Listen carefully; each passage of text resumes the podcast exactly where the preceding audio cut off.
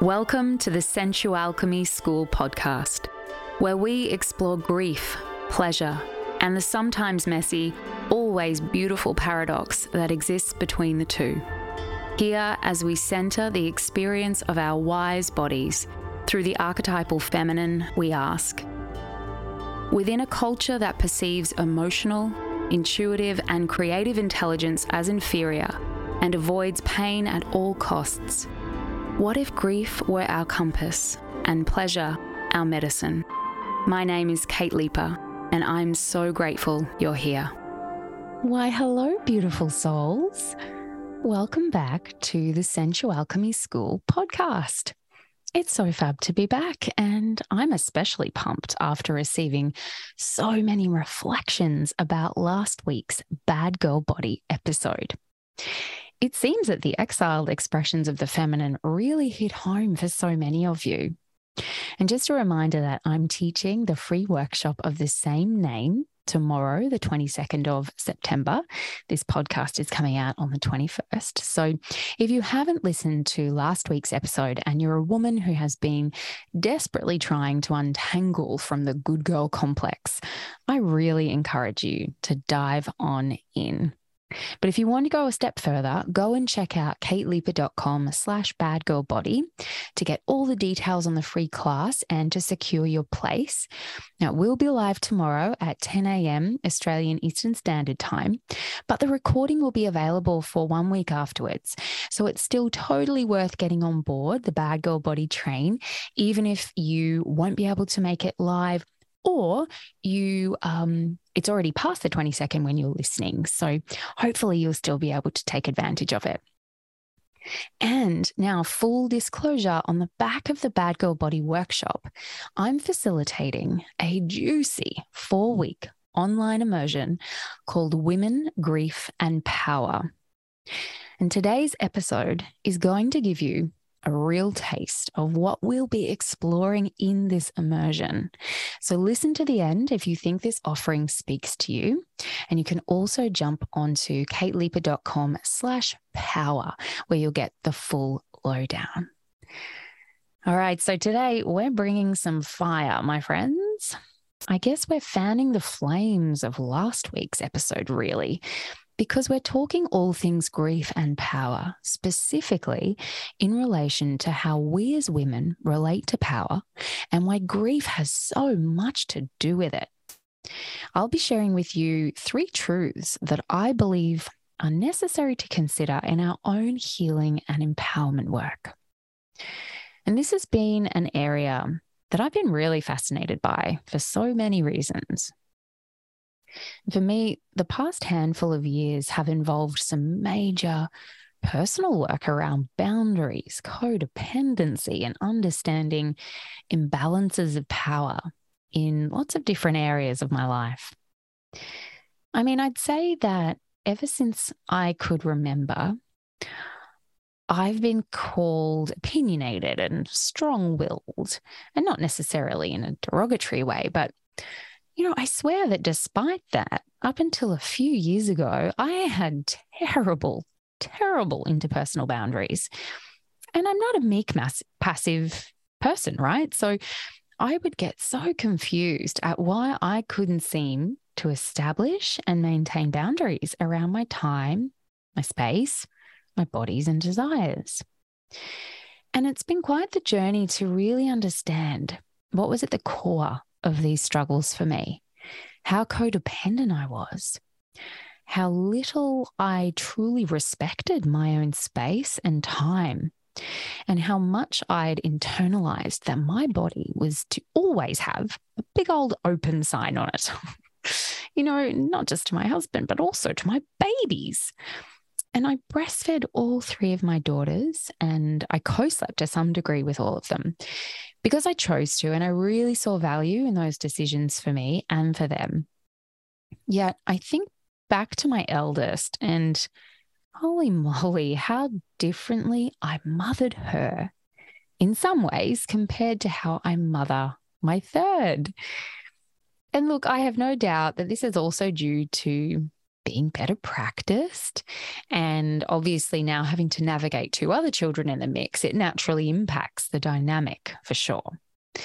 But I also acknowledge that since my eldest was born nine years ago, I've invested a lot of energy in developing the skills around self boundaries, in unraveling my tendencies towards codependency and a general sense, I guess, of my body being property that can just be used and abused.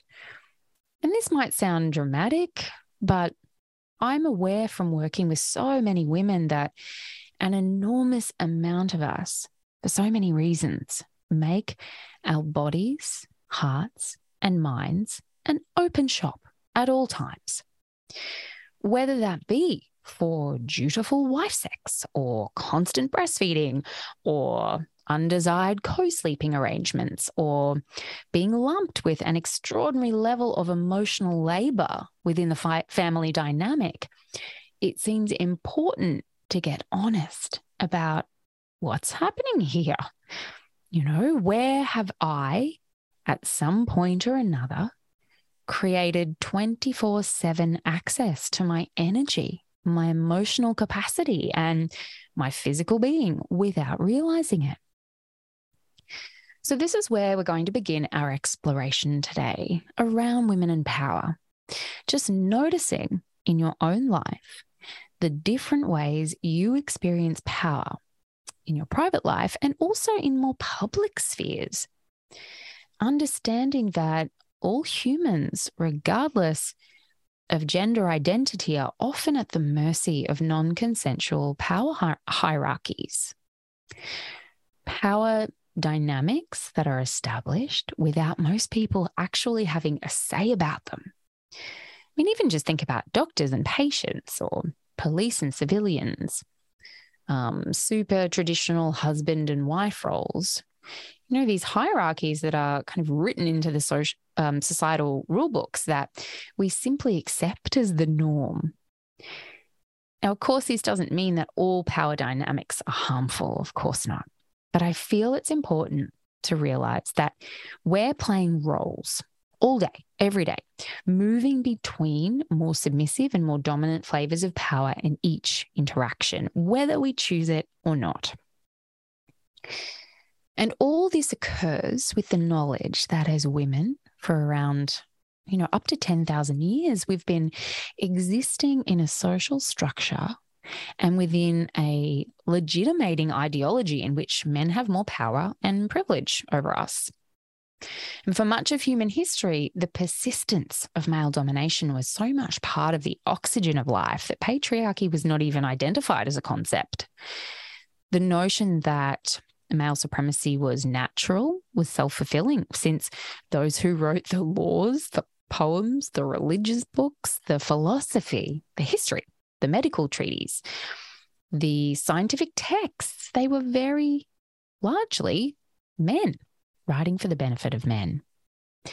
But if you see the world through the eyes of patriarchy, you also might notice how many intelligent, successful, and apparently assertive women fail to leave men who humiliate them and monitor their every move you might become aware of even apparently liberal organizations, even those run by women, still that have a gender pay gap.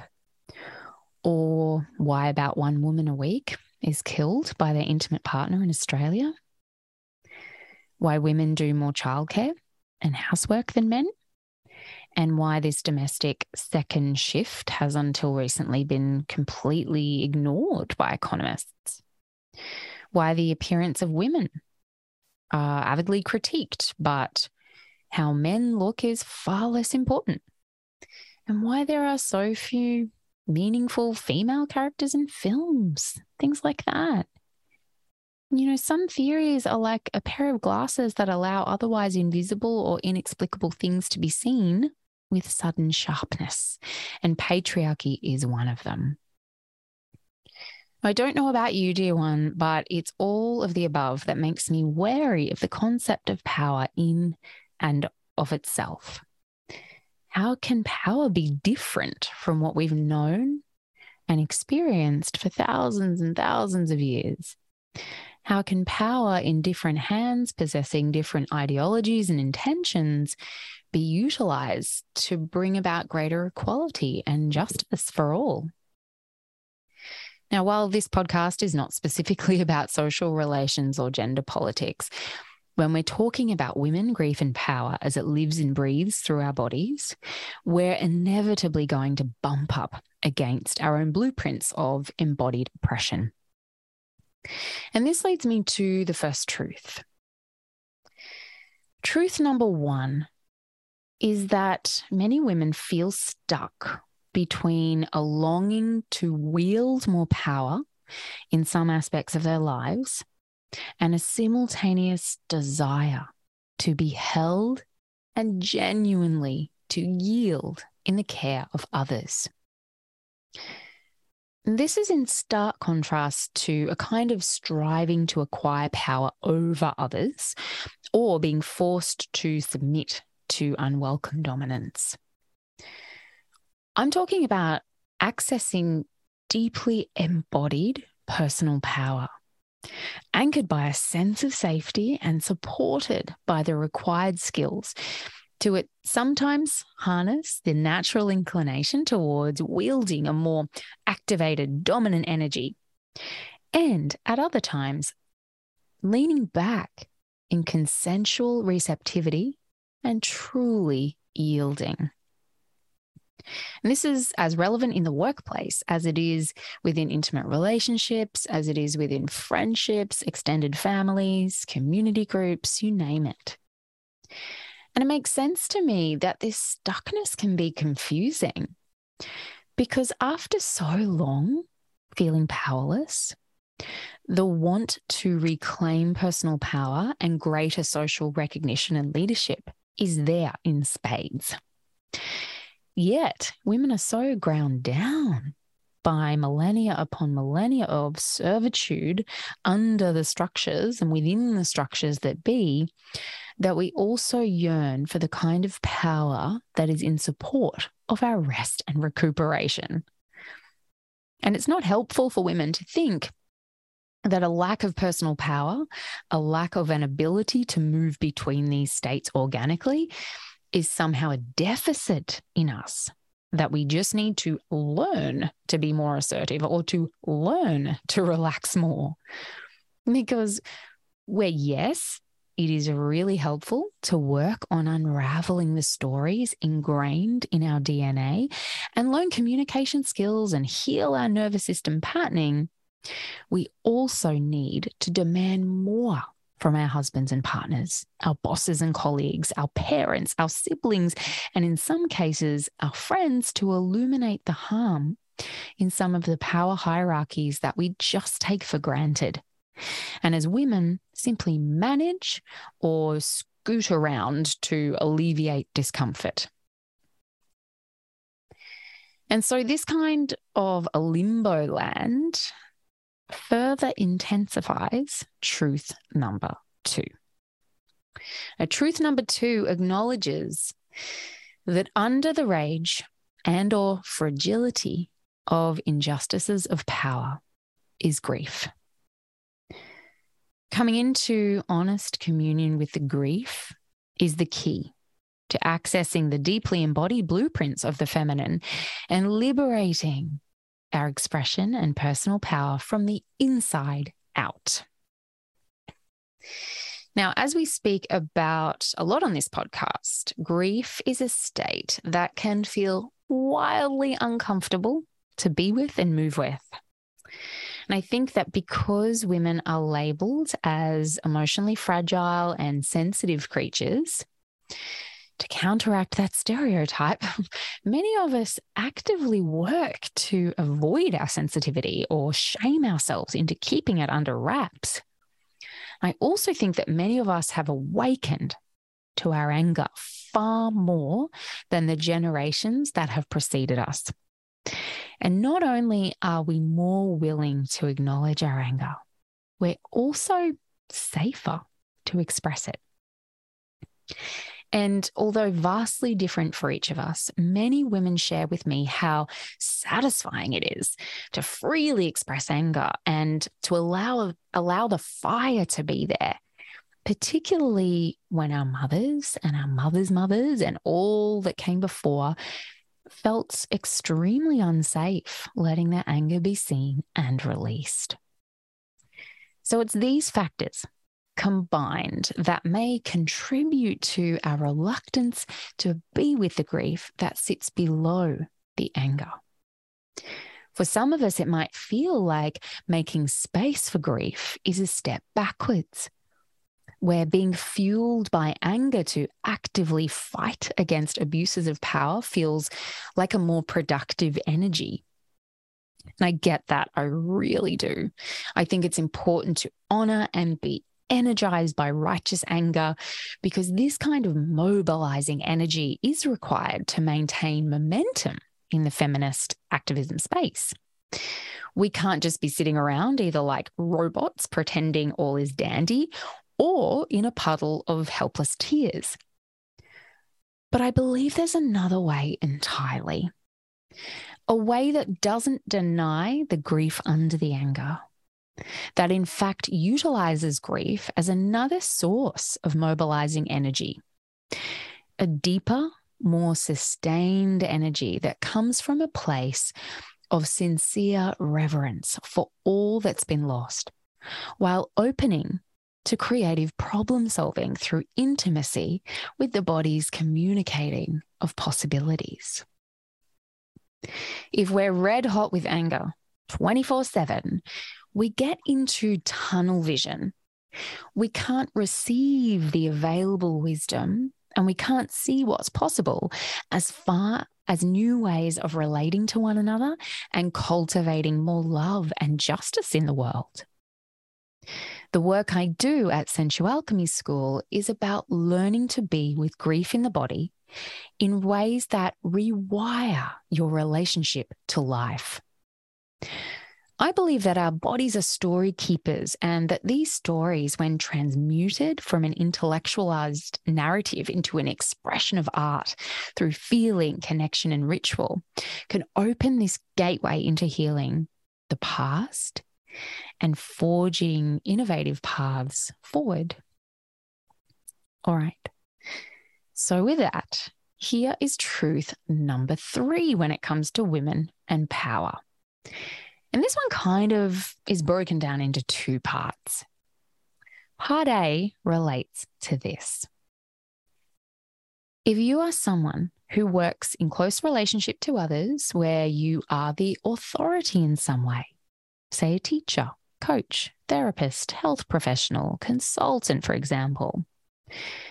Then, however honest and willing you are to be with the complexity of your grief at the hands of oppressive power hierarchies, will inevitably impact on the power dynamics in your human centered change making work. Because here's the thing whether we like it or not, patriarchal conditioning is infused into our bone marrow. This cultural ideology of power over is the only norm we've known. So, when we're working with clients, patients, students, whoever it is receiving our services, it's really tricky because, on one hand, we might be devoted to creating relationships that move beyond the ways we've been taught, to work in ways that feel respectful, reciprocal, and just.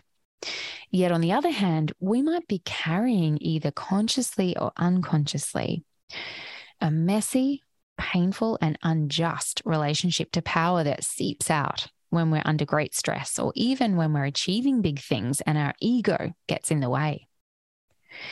And this is a piece of the puzzle that many visionary, creative women miss. And the second thing here, part B of the truth, is that they also often miss the pleasure piece, which is just as crucial. This is the piece that offers a revolutionary access into our own personal power as women in ways that don't abandon our grief, but instead make space for it. True embodied pleasure that isn't in the shape of numbing or bypassing is an antidote to martyrdom, burnout, and emotional repression. The very ingredients that I believe lead to power tripping, passive aggression, and stifled creativity if they're not attended to. But I think perhaps I need to dedicate an entire episode to part B of that truth. So stay tuned for that one because our pleasure is a major factor in how we as women can learn to access our personal power and lay solid, integral foundations for external power dynamics in our families, workplaces, and communities that are meaningful and ethical. So, in a nutshell, I guess this final point is rooted in the inescapable truth that if we desperately want to shift our culture's macro relationship to power in the microcosms of our own professional environments or creative alliances, then as women, we've got to get real about the shitty, uncomfortable stuff we're harboring inside and commit to developing embodied literacy around this in both the realms of moving with our grief and healing our receptivity to pleasure. Well, my loves, if you're doing epic work in the world, this really is such a hugely vital area for you to explore. And not just theorize about, but to come together in safety and connection in order to genuinely break free of these cycles of power that don't feel good and simply aren't sustainable. Now, it is for this reason that I'm running the live online immersion I spoke to at the beginning of this podcast episode called Women, Grief and Power that kicks off on October the 6th. It's a month long program in which I'll be teaching and guiding you into new codes of power through feminine embodiment, nervous system healing, and creative expression. This immersion will be a game changer, not only for your relationships, but for your leadership. It will create a container for you to play with the different power hierarchies you're currently navigating in your own life and support you to evolve into the desired power dynamics that your body yearns for. So don't delay. If you're keen to be part of this immersion experience, you can check out all the details over at kateleeper.com slash power. I'm super excited to bring you this course as I don't see anyone offering anything similar for creative women leaders in this way. Okay, well, that's all for this week. And as always, it's been a joy getting down to the messy depths with you, exploring all things grief and pleasure alchemy. Thank you as always for being here. And if you're digging the podcast, don't forget to share the love. You know, send it to somebody else you know working as a healer, coach, teacher, leader in some way. Let's make sure that we're sprinkling these new ways of being with our bodies, our grief, and our pleasure far and wide. All right, until next time, take care. Thank you for joining me today on the SensuAlchemy School podcast. If you found this episode supportive or something landed for you here, please share it with your friends, family, and anyone who you feel might benefit. If you're loving this podcast, I'd be so grateful if you'd leave a five star review on Apple Podcasts to ensure that we can keep bringing you the conversations you need. And if you want to connect, please find me at kateleeper.com or over on Instagram at kate.leeper. I'd love to hear from you.